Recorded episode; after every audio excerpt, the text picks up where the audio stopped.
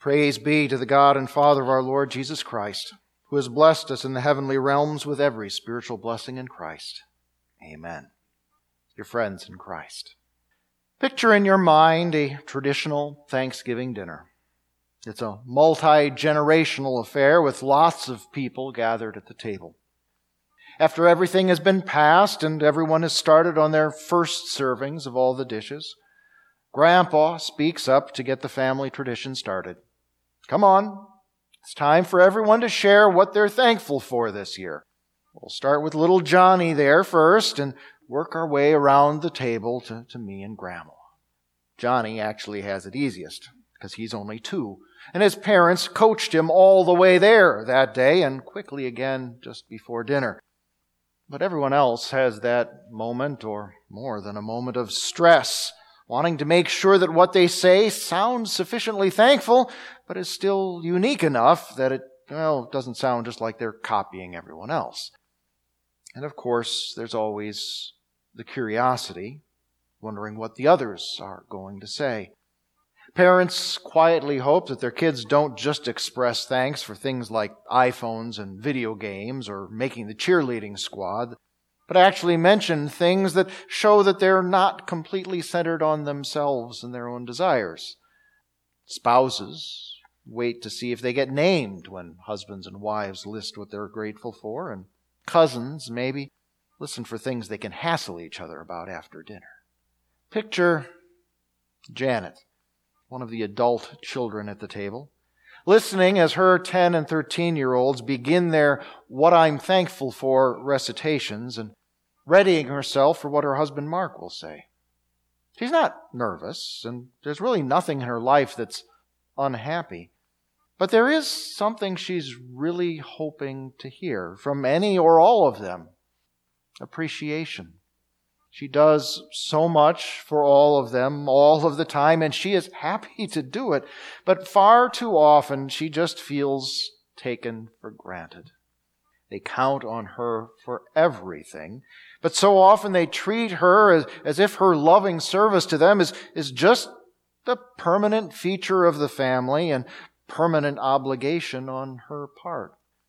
And she wonders, well, she knows how shaky that assumption really is. If she were to really get sick or, or injured or worse, it would all fall apart. And she wonders if they have any idea. She realizes she really, really wants to hear, I'm thankful for mommy and everything she does around the house. And I give thanks to God for my wife, Janet, who takes such good care of everything in the family so I don't have to worry about it at all. Across the table, Jack is thinking almost opposite thoughts. He's married to Martha, Janet's sister, and Martha has never failed to express deep and very specific appreciation for him as her husband in front of her whole extended family. She counts on him for so much and has called him her rock more than once.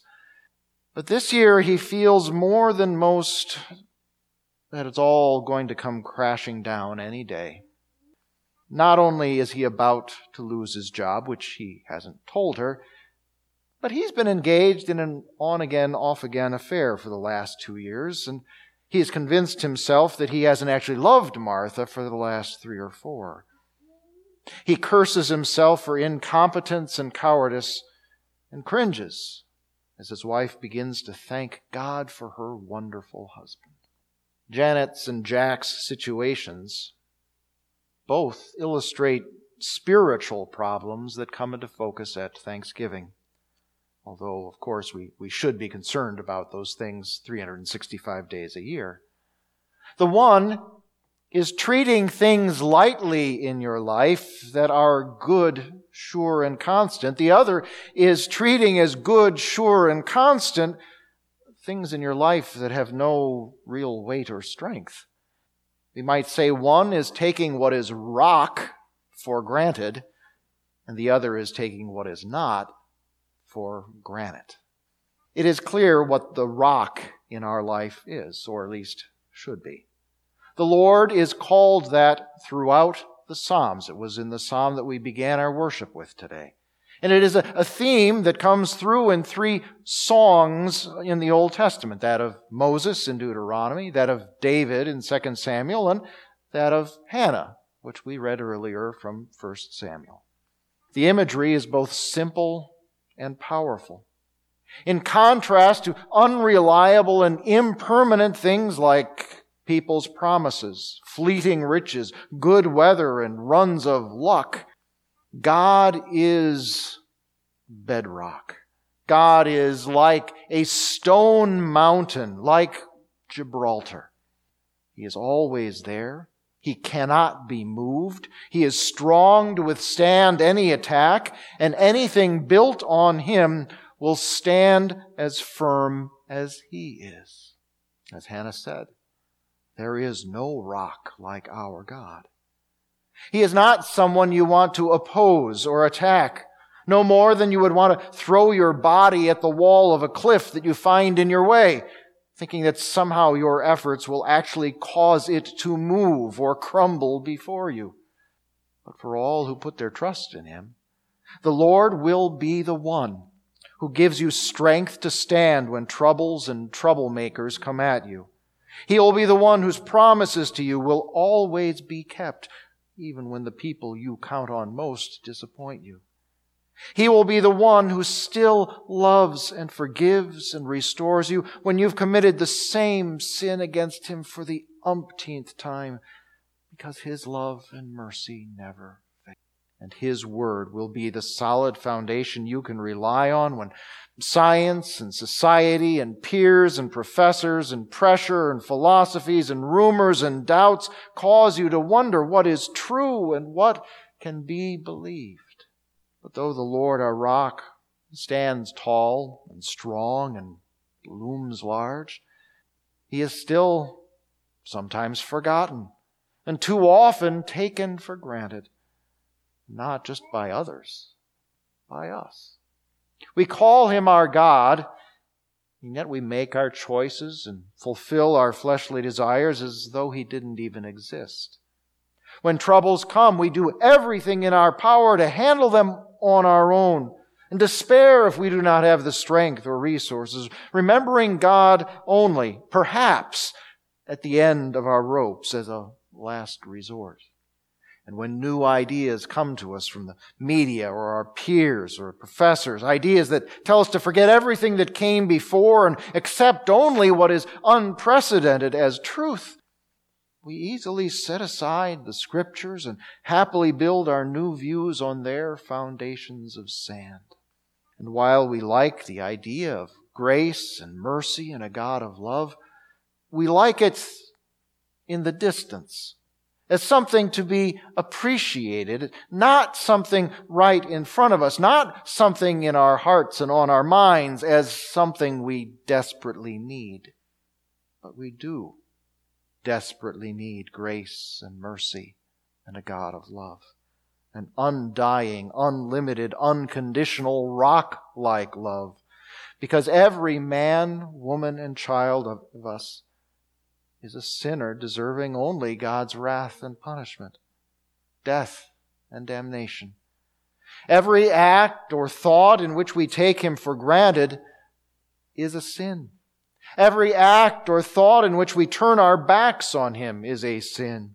Every act or thought in which we do what we desire instead of what He demands is a sin.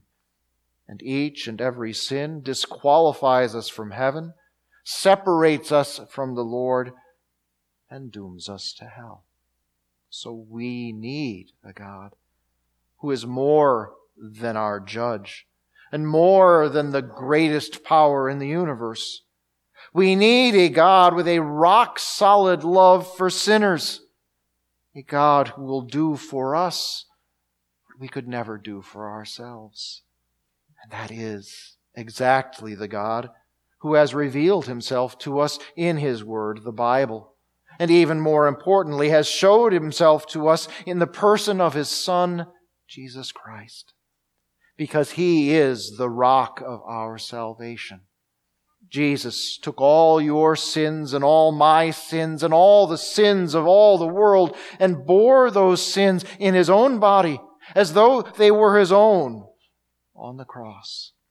And with his suffering and death, he paid for them once for all, completely for everyone. There is nothing left to be do, done to do away with them or with Satan, who uses our guilt to accuse us, or, or with death, which, which no longer imprisons us. Jesus rose from his tomb alive forever. And now anyone and everyone who puts their trust in him and what he did for us has that same eternal life. Just as through faith we now also have his perfect holiness as our own. This is sure and certain. We don't have to doubt or wonder whether it can be ours. Jesus did it for all, and He offers it for all, and He wanted us to be secure in our salvation. The word in which this gospel is announced to us is unchanging, complete, and true.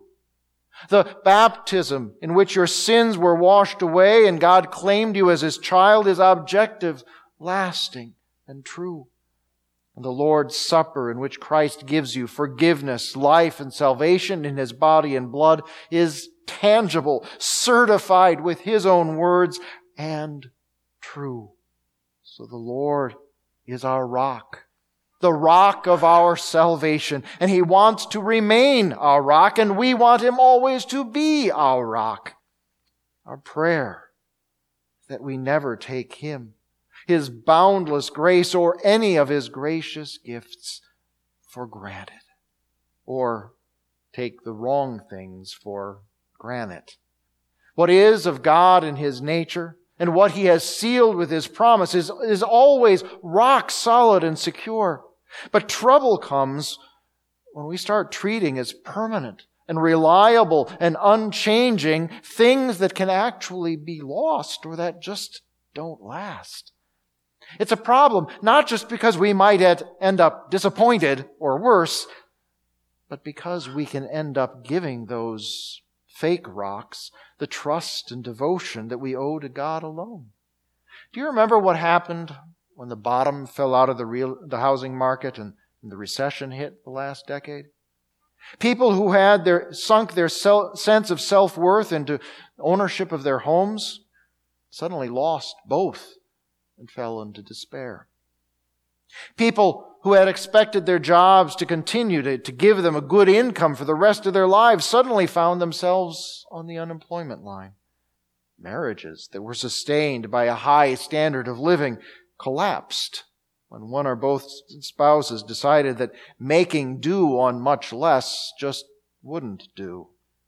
The home, the career, the relationship were taken for granted but they turned out to be little more than styrofoam. What are the things that you are inclined to take for granted that are not? What are the things that you put too much trust in? Trust that you should more wisely be putting in God. Perhaps it is your mother or father always being there for you, always doing for you the things that need to be done, usually without your even thinking to ask. Maybe it is the love of your husband or the respect of your wife, their willingness to, to put up with your idiosyncrasies and the ready smile across a hurried breakfast in the morning. Maybe you take for granted the good behavior of your sons or the good grades of your daughters or, or their achievements in sports. Or maybe it is other blessings that we act as though they were all, always there, have always been there, and will always be there. Things like living in a free society with freedom of religion and speech and assembly. Things like good government, an economy one can actually do business in, and, and banks that you can safely put your money in. Things like fresh food in a supermarket safe food in a restaurant, clean water, ready transportation, public schools open to all, IRAs and 401ks and health insurance and social security.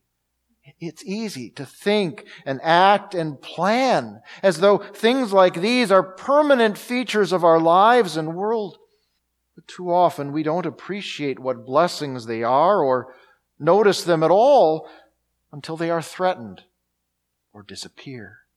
And if they are lost and we despair, we are guilty not only of ingratitude while we enjoyed them, but of unbelief while we trusted them instead of the Lord our rock. But the good news is twofold. First, that even those sins are forgiven us for Christ's sake. And second, that it is never too late to change our thinking about these blessings, to, to count them, to value them properly, and to give thanks to God for them. Think about your spouses, children, parents. Think about the family of God that we have here as a congregation. Think about your job, your home, your resources, your friends, your classmates and colleagues, your education, the economy, your nation, your community, recognizing the impermanence of these blessings will actually make us even more thankful for them. When we realize that we may not have tomorrow what we have today, we will be that much more certain to praise God for giving them to us yesterday. We will be even more determined to work and pray to keep and nurture and grow and maintain them with whatever opportunities and resources God gives us. Don't be surprised that this sets us apart from others. Living lives of thankfulness is not how most of the rest of the world does things. And recognizing that we have the Lord as our rock, who can truly be counted on for all things, gives us a foundation and a hope beyond anything the world can offer. So we live different and we live better. As Paul encouraged us earlier in our reading from 1 Thessalonians. Be joyful always. Pray continually. Give thanks in all circumstances. For this is God's will for you in Christ Jesus. Hold on to the good. There is no God. There is no rock like our God who grants us all things. Give thanks to the Lord, for he is good. Amen. Please rise. May God Himself, the God of peace, sanctify you through and through. May your whole spirit, soul, and body be kept blameless at the coming of our Lord Jesus Christ. The one who calls you is faithful, and He will do it. Amen.